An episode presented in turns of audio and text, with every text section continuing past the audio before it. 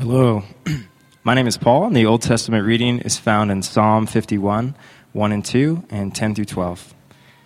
Have mercy on me, O God, according to your steadfast love. According to your abundant mercy, blot out my transgressions. Wash me thoroughly from my iniquity, and cleanse me from my sin. Create in me a clean heart, O God, and renew a right spirit within me. Cast me not away from your presence, and take not your Holy Spirit from me. Restore to me the joy of your salvation, and uphold me with a willing spirit. The word of the Lord. Good morning. My name is Stephen, and the New Testament reading is found in Romans 8, 9 through 17.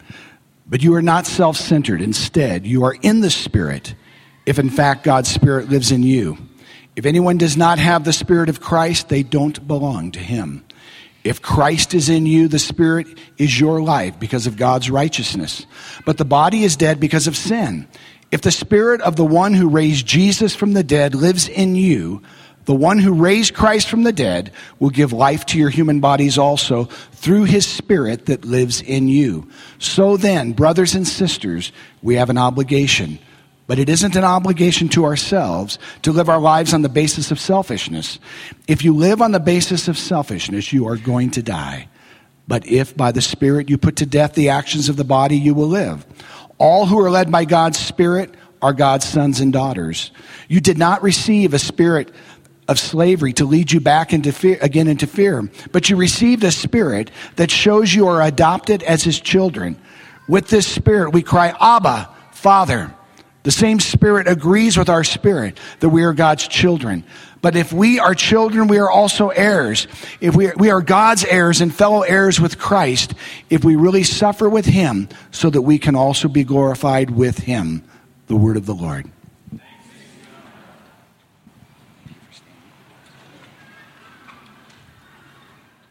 Hi, my name is Linda. Thank you for standing for the gospel reading found in John 14, 18, and verses 25 to 27.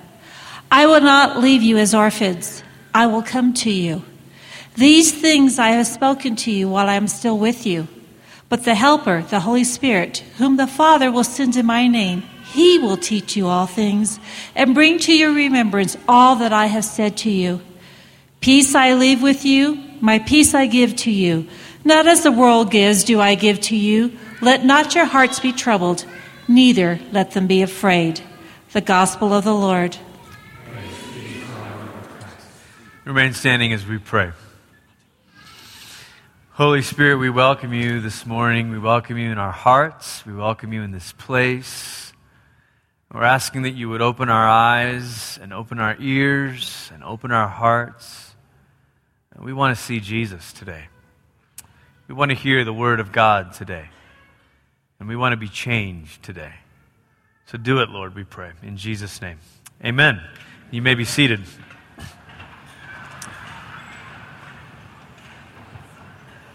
So, we're in week five of a series on the Nicene Creed, and the Nicene Creed was, was formalized, formally sort of put together in the year 325 AD.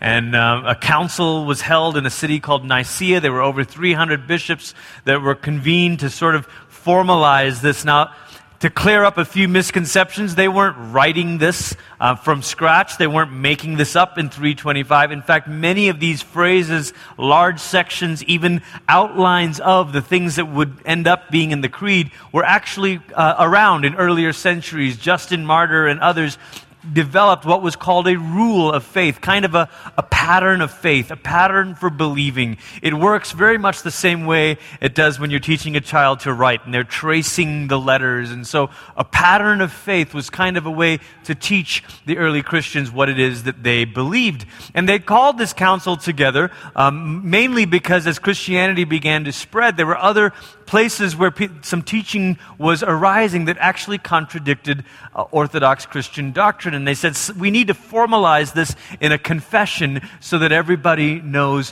what we think. And some of you might be wondering, well, wasn't the Bible enough? Well, actually, they had these letters, they had the scriptures, but there were some teachers who were claiming to be reading the Bible only and yet arriving at some very different conclusions. They were arriving at some funny theories about who Jesus was. And so um, this, it went against what had been handed down from the apostles. And so the Council of Nicaea not only confirmed which books belong in the New Testament and which don't, but it also set um, Uh, in a formal fashion what it is that Christians believe. And so the creed works with the canon, works with the scripture as a way to kind of keep us in bounds. It's sort of like those bumper lanes when you go bowling with kids, or if you want the bumper lanes for yourself, just for fun. It keeps you from throwing a gutter ball, it, it keeps everything in bounds. And so the creed works with our reading of scripture as a way of saying, you can't read the Bible in such a way as to come up with different conclusions than this about the Father,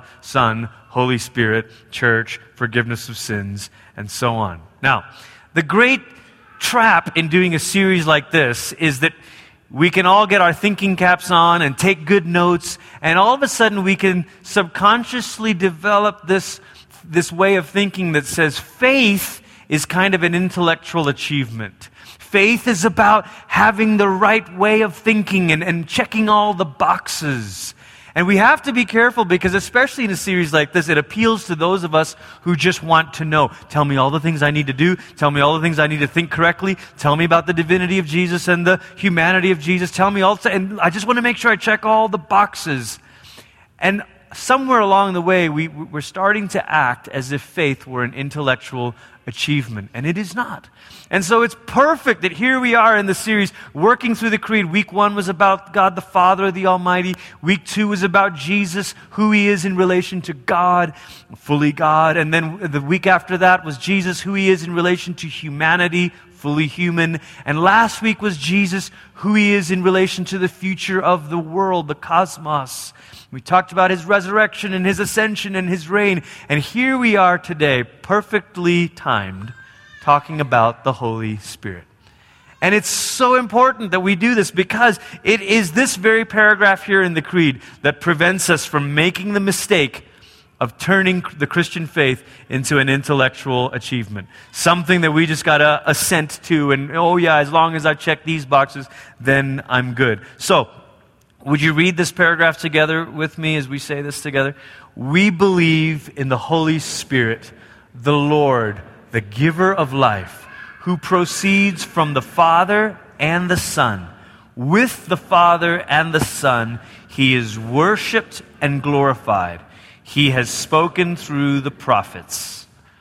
The first thing I want to say, just from this stanza here in the Creed, is that the Holy Spirit is the link between Christ and the church.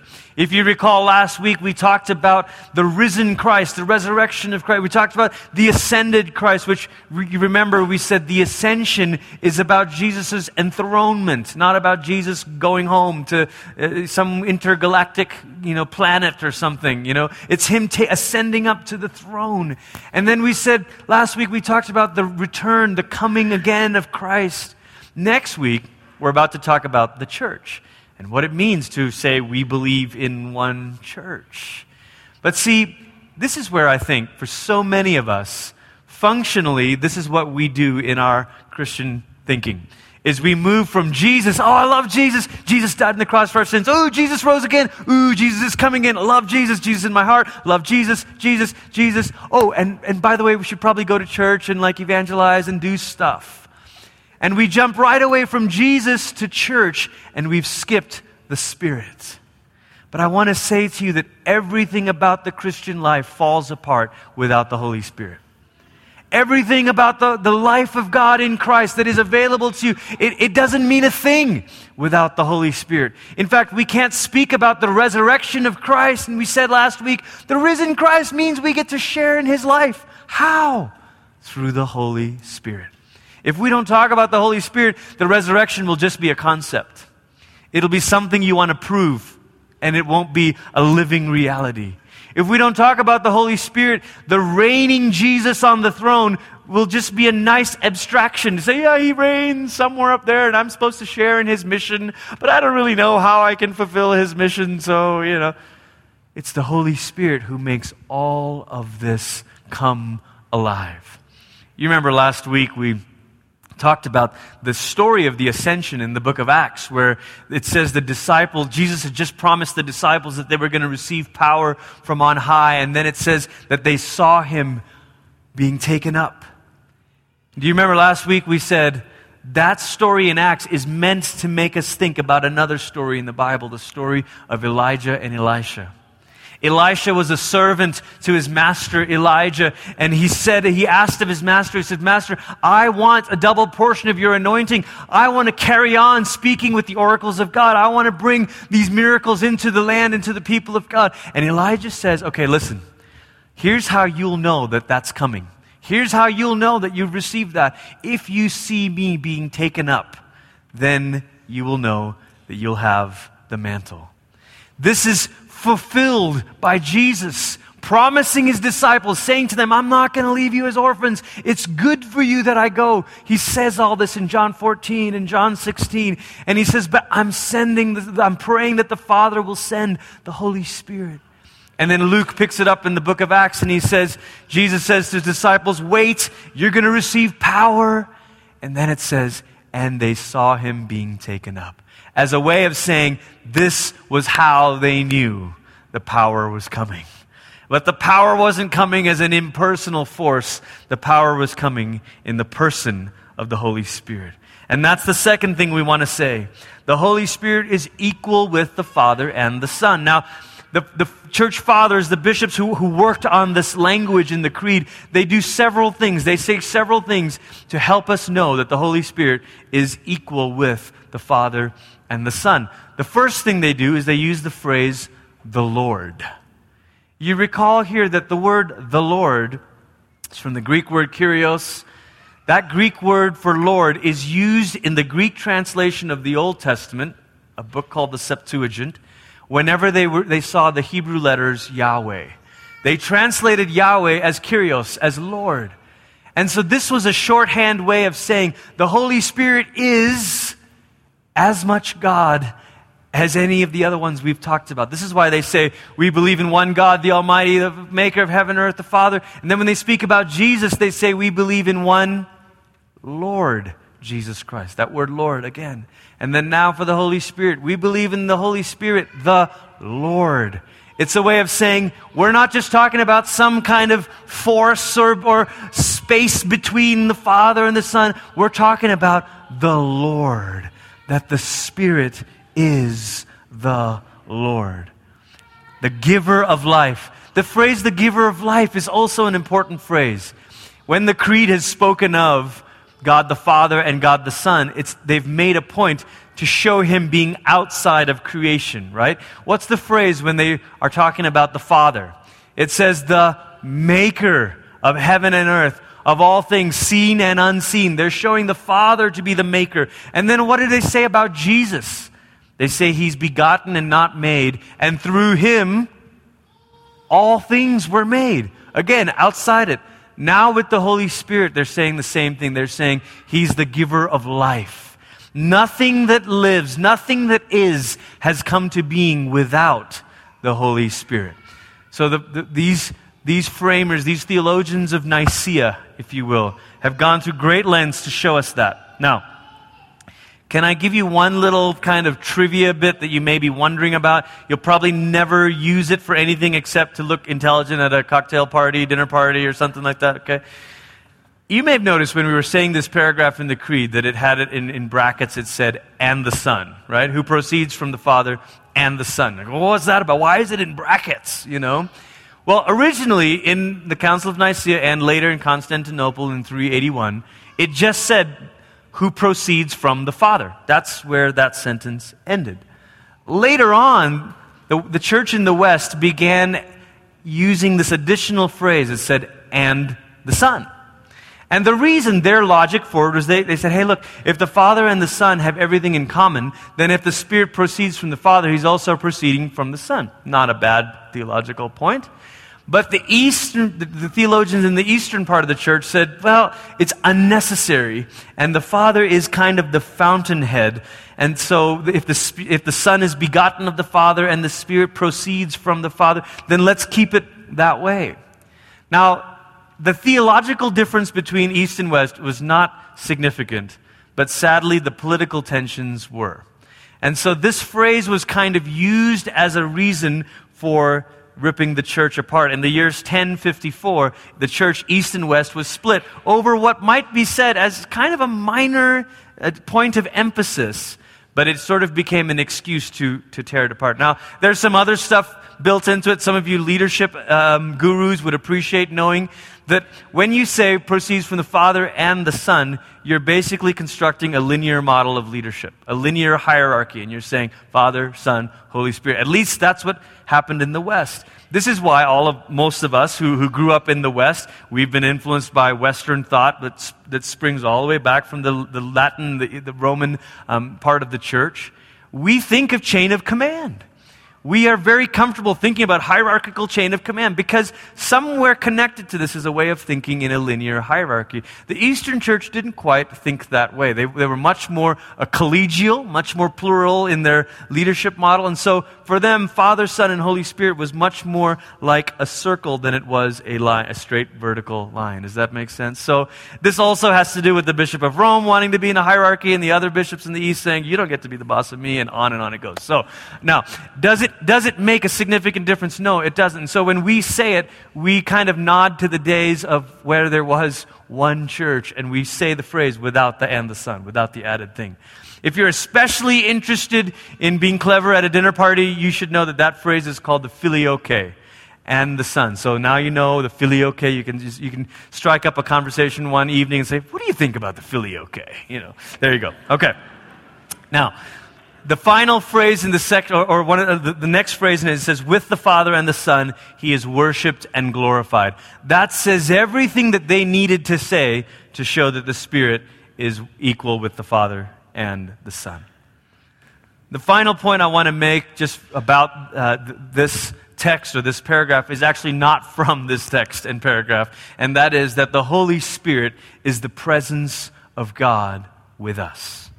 Now, when you look at the New Testament, we've got to go to the New Testament to see this. And when you look at the way Paul talks about the Holy Spirit, it would be an amazing study to just pick up every instance that Paul talks about the Spirit and just say, in what way is Paul talking about the Spirit?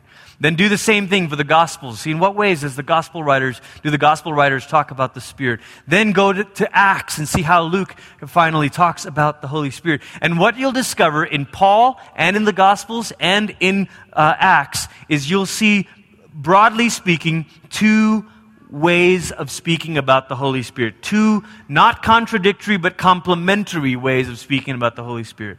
The first is as a person. The Holy Spirit is given the character and quality of a person. And if, if we were doing an in depth study, we'd go verse by verse and show you all of it. But the, the second category is that the Holy Spirit is spoken of as a power. A power the power to actually be changed, the power to actually carry on the mission of Jesus in the world, the power to become new, the power, Paul says, to be called children of God. Person and power. So if we were adding to this, we would say the Holy Spirit is God's personal presence, and the Holy Spirit is God's empowering presence. Now, this church is massive. This is massive because it changes everything about the way we think about the Christian life. The Christian life is not simply saying, Oh, I believe these things, I've checked these boxes, I've got the right theology about Jesus. The Christian life is about saying, The Holy Spirit is now living in me. I have come alive. I've been made new. I've been given power to become different. So there's really two questions I want us to wrestle with this morning as we think about the Holy Spirit. And the first is this How do we worship the Spirit? What does it mean to say we worship the Holy Spirit? It, the, the, the, Creed says he is worshiped and glorified. How, how? Should we write songs that say, I worship you, O Holy Spirit? We sang one about welcoming him. We, we get that. But how do you worship the Holy Spirit? What does that actually mean? If you press in a little bit deeper, in the Hebrew, in the Old Testament, the Hebrew word for a worshiper is an overlapping word that means servant. And so a servant of Yahweh and a worshiper of Yahweh are overlapping ideas. In fact, in the, in the Hebrew mind, you might say, to worship Yahweh is to serve Yahweh. That when they spoke of worship, they weren't speaking about um, primarily about some sort of disembodied kind of thing. I, just worship, I just feel worshipful feelings. They embodied it to say to worship the Lord is to serve the Lord. You see this in, in Jesus when he's responding to the temptations in the wilderness. You remember this? And the devil says, Hey, Jesus, bow down, I'll give you all this stuff, right? And he goes, It's mine anyway. No, he doesn't say that. He could have. But he says, No, it is written, and he quotes Deuteronomy. He says, You shall worship the Lord only, him only shall you serve. This is Jesus using a phrase in Deuteronomy that is, employs parallelism, and the two verbs are worship and serve. They're overlapping concepts. So, now let's come back to our question How do we worship the Holy Spirit? Could it be that to worship the Holy Spirit is to serve, to follow, to obey? You know, it's amazing. Our New Testament reading this morning was from Romans 8. If you just open your Bible and, and circle every time the word Spirit is there in Romans 8, and then underline the verbs right next to the Spirit, you know what you'll find? You'll find verbs like living in the Spirit, walking in the Spirit, being in the Spirit, the Spirit dwelling in you, the Spirit praying for us, the Spirit interceding for us. There's all of these active verbs. When Paul speaks about the Spirit, he talks about being led by the Spirit. That's there in Romans 8. As many as are led by the Spirit are called children of God. So maybe if we put all this together, we'd say to worship the Holy Spirit is to surrender to and obey the Spirit. It's to surrender and obey the Spirit. It's to say, Lord, I'm open to you. God, I bring you glory. You're glorified in my life by the, my, this posture of humility, this posture of openness to the Spirit. But how? How, right? That's the question, isn't it? Because we know there are at least two errors on either side of this. Two pitfalls, let's put it that way. The one is to be like, okay, I need to be led by the Spirit, so I can't make any decision unless the Holy Spirit tells me. Is it grape nuts or cornflakes? I will not move, Lord, until you speak. Why aren't you speaking? It's like, because I've taught you to make decisions, right? Right? So sometimes when we talk to people who describe being led by the Spirit, it sounds kind of goofy. And so some of us swing to this other side and we're like, oh, I'm not, I'm not for any of that. I'm just going to figure this stuff out and love Jesus and love people and, you know, get to heaven someday, right? That's the equal but opposite pitfall. To say, I, I don't need any openness to the Spirit. I, I'm not, I'm not uh, um, willing to think that at all, that the Spirit at all has an opinion about my life or my day or my decisions. I'm not going to surrender any decisions to the Spirit. I'm just going to decide because I can decide. I'd like to suggest that there are pitfalls on both sides. One is to say, oh, I can't move. I, can't. I need a word from God about everything. Do you know it's kind of like parenting, right? When your kids are little, you, you do give them instructions about everything. This is your outfit today. Pick it out for our three year old. You know, this is what you will, this, no, you will not change for the tenth time today, you know, and on and on it goes, right? But as they get older, you sort of hope that they've, their communion with their parents has taught them how to choose things that they should choose. So they'll start to make the right decisions. If they're 15 and they say, well, maybe I do want to say what they're wearing when they're 15. I don't know. but if they're 15, say, Dad, should I have this for breakfast or this for breakfast? Like, you know, I'm hoping that you've learned some of this stuff. So there's a sense of growing up and not having to micromanage all of it. And yet, there's also the sense of saying, Lord, how can I continually be open to your spirit? Because the spirit is sometimes disruptive. The spirit is sometimes um, intervening in ways that we wouldn't have thought. I wouldn't have thought that he would say this or to do this or to go here or to say that, but wow, that turned into da da da da da da. So there has to be this openness to the Spirit and yet this trust in relationship. Now, I know that saying this raises probably more questions than answers, right?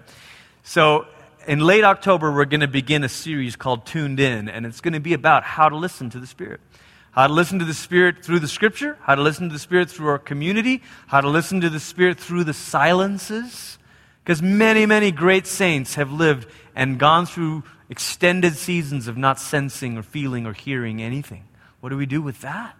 Okay? So we'll talk, we'll talk much more about this, but for today, it's about saying, I want to live with the posture of openness and surrender to the Spirit. I mean, could you imagine what would it be like if every morning you woke up and you said, Holy Spirit, lead me today? Holy Spirit, fill me today. Holy Spirit, let me see if there's opportunities or people. To, just, I just want you to know I'm open to you today. I mean, what a way to start the day. I mean, do it. Do it every day for a, a period of time. See, see what that's like. Test this. It may be clumsy, it may, it may not change anything. But I think God delights in that posture of openness to the Spirit with us. Secondly, the second question I was thinking of is how do we welcome the Holy Spirit? What does it mean to actually welcome Him? To say, You're welcome here. I, I want you to, to, to lead me. I want you to speak. The phrase in the Creed is, He has spoken through the prophets. Now, this is interesting, isn't it? He has spoken through the prophets. When the theologians of Nicaea, when the early church theologians use this word, the prophets, they're not just thinking Isaiah, Jeremiah, Ezekiel. What they're thinking of is the apostles. They're thinking of the apostles and prophets. Now, this may be a bit different than what you might have thought, but Paul in Ephesians 2, Paul talks about a great mystery that is, was, was held, was hidden for a time. And then it says, but now has been revealed to the apostles and the prophets. He's talking about himself. And the great mystery he's talking about is what? Jesus. It's the gospel. So when they say he has spoken through the prophets, the, the early Christian theologians are saying he's spoken through Paul and Luke and John and all these guys that wrote these letters in the New Testament. He's spoken in such a way that these guys have revealed Jesus. In the book of Revelation, there's a wonderful little sentence, and it says this The testimony of Jesus Christ, or Jesus, is the spirit of prophecy. The testimony of Jesus is the spirit of prophecy. Another way to say that is the heart of what prophecy is all about is that Jesus is revealed. Is that Jesus is revealed. So for Paul and Matt, all these guys, they're saying, look, we are, they are considered the prophets because they have revealed Jesus. They've revealed Jesus in fullness. So, that phrase in the creed where it says, He has spoken through the prophets, that's a shorthand way of saying, He's spoken through the scripture. He's spoken through the scripture. So, I want to say two things about this. One, a little grammar thing, okay? The verb tense of he has spoken is what? Past tense. Like completed, like has spoken, as in the canon is closed. So, this is kind of an important one because some of the ways that, that in, in certain parts of the church people have said, oh, yeah, I know what the Bible says. I know what Paul says. But listen, we feel that the Spirit is revealing something new to us that goes here. And you can think of what I'm talking about, right? And they'll say, well, I know that Paul clearly taught about this and this and this, but we remain open to the Spirit to speak. And so the Spirit is showing us through co- our community here. Uh, never, it never comes up that why only the community of Christians in North America have changed their views. Never comes up why the global south, where the majority of Christians are in the world, are not hearing the Spirit, quote unquote, speak in those ways. That never comes up, right? But there's this sense of saying, well, because we're open to the Spirit, we now believe different things about sexuality or about this or that. And it's because Paul might have said this, but it is the Spirit who is speaking, and so therefore we arrive at these conclusions. Now, this is where we have to say, well, the Creed doesn't give us that option. It says he has spoken. The canon is closed. We don't get to add to it and say, uh, us, the Spirit, the Spirit is doing it. Hallelujah. He's doing a new thing and it's called progressive sexuality. So you can't say that. He has spoken through the prophets. But here's the other thing about this phrase. If we call the writers of the New Testament prophets, that means these letters are prophetic texts. Not prophetic in the sense of like, oh, they're predictive, and remember all last week, all the stuff about code, we dealt with that. Not that sense, but in the sense that it's still alive today. So, to say that the canon is closed is not to say that the scripture is silent. It's not a silent book, it's a speaking text. It's a speaking text because the Spirit breathes through the words on this page and ignites our hearts and fills us up and says, Wow, I, have read this story a thousand times, but it spoke to me today in a different way. And you're like, I know that like the proper Bible study of this you know, David and Goliath story is really about Jesus defeating the enemy in our behalf. I get that. But somehow today, the Spirit breathed on that story and gave me the courage to face a giant in my life today. Do you see what I'm saying? The Spirit breathes and speaks through this text. The canon is closed, but the scripture is not silent. It's not a muted text, it's alive. So to welcome the Spirit is to listen for his voice through Scripture. And I think th- there, are, there are other ways that the Spirit speaks to us without strictly saying what happened in my quiet time, what happened while I was reading the Bible. There's certainly other ways.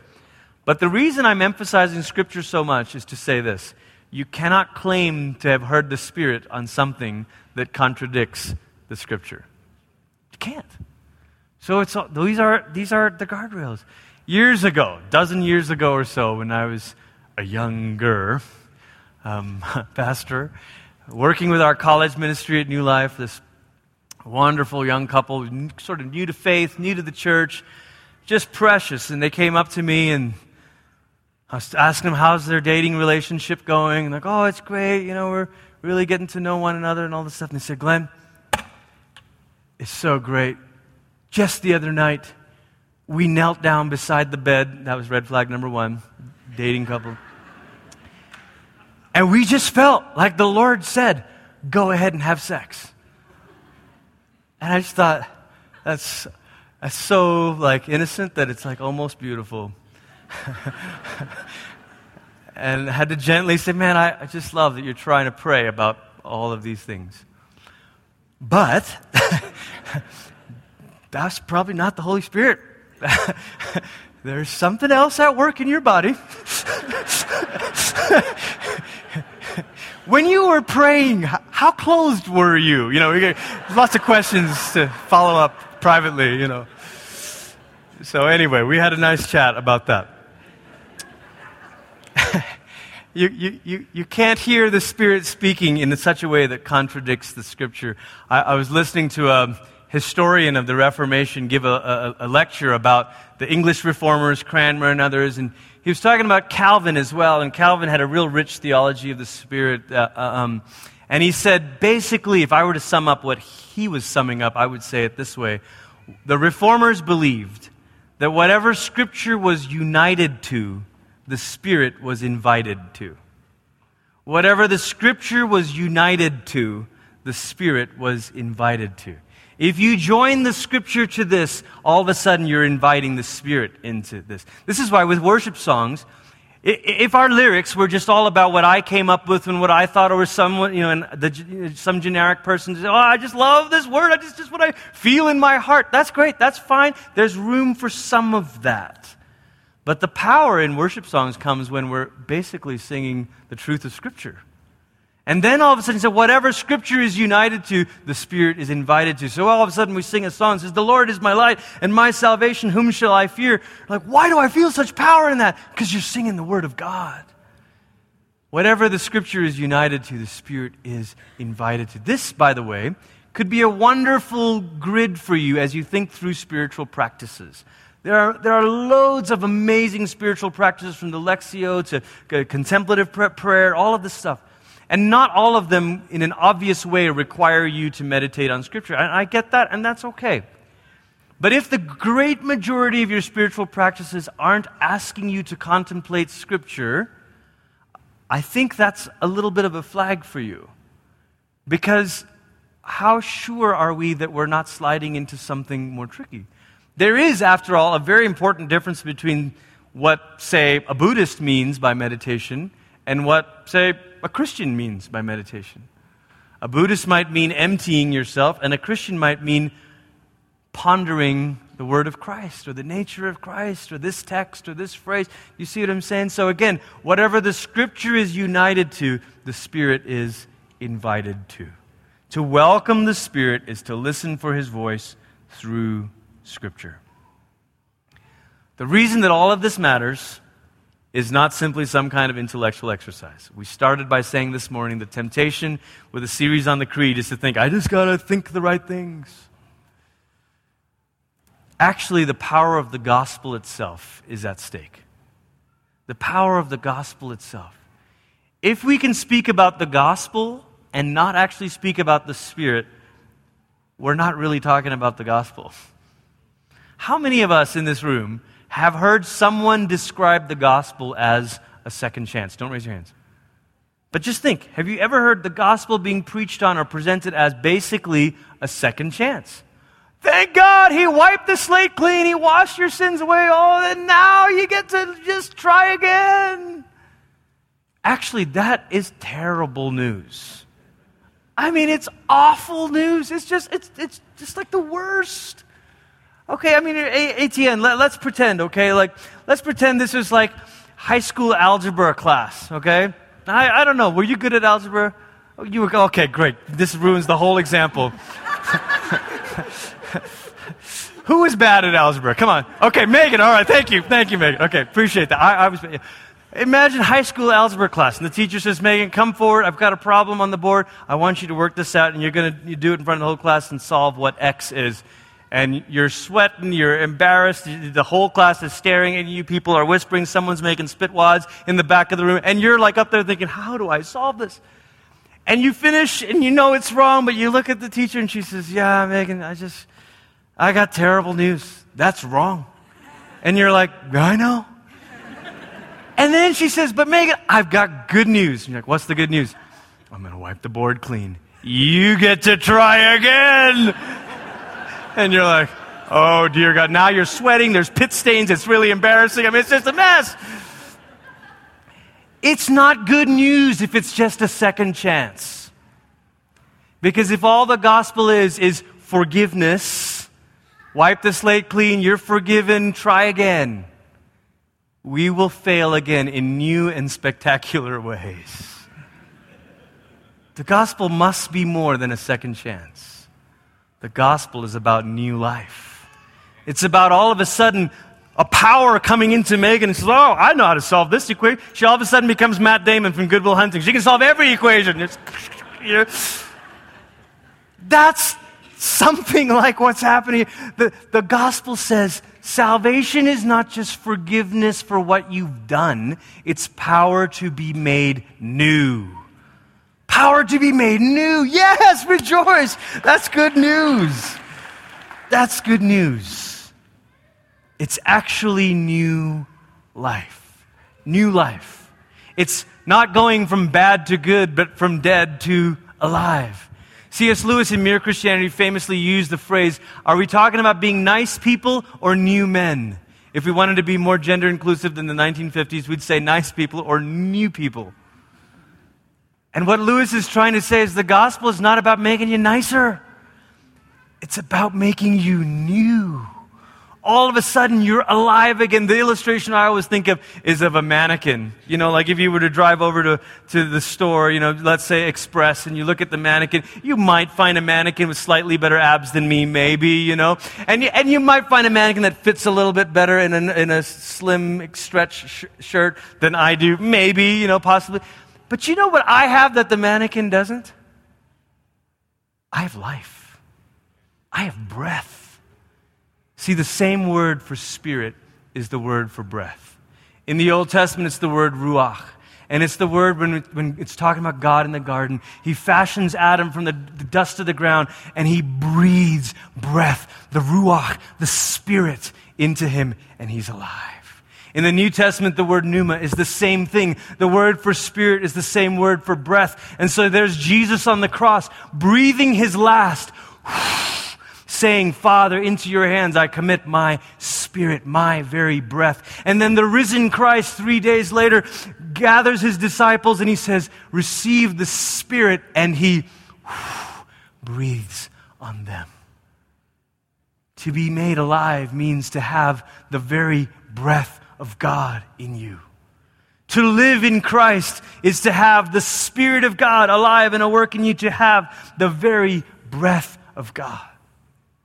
I loved our Old Testament reading this morning from Psalms 51, the famous confession psalm Because here's David confessing his sins, saying, Wash me clean and I'll be clean. And then he says, And create in me a clean heart. But not just a clean heart, says, Don't take your Holy Spirit from me. Repentance and receiving the Spirit. Peter picks up on this. When Peter preaches in the book of Acts, he says, Repent and receive the Holy Spirit. Those two things work together, don't they? In fact, you might even say they work together like breathing out and breathing in. Repentance, breathing out all of my self dependence, breathing out all of my attempts to please God on my own, breathing out all of the ways I have trusted in myself, and breathing in, receiving the Spirit again. See, Paul talks about the Holy Spirit not as a one time event. When did you you receive the Spirit at conversion. Yes, the moment you say yes to Jesus, you do receive the Spirit. But then Paul says, go on being filled. Ephesians 5. Go on being filled. It's like breathing in and breathing out. Oh God, less of my strength and more of your life. Oh God, less of my resources and, and abilities and more of your breath. Amen. Would you bow your heads this morning? As the worship team comes, I want us to just have a moment where we kind of invite the Spirit to nudge our hearts and to work in our hearts. And to maybe kind of wrestle with the question and say, Lord, where, where am I trying to live this Christian life without the Holy Spirit? How have I ignored the Spirit? How, how can I begin to welcome more of the Spirit in me? How can I allow myself to be led by and walk in the Spirit? Thank you, Lord.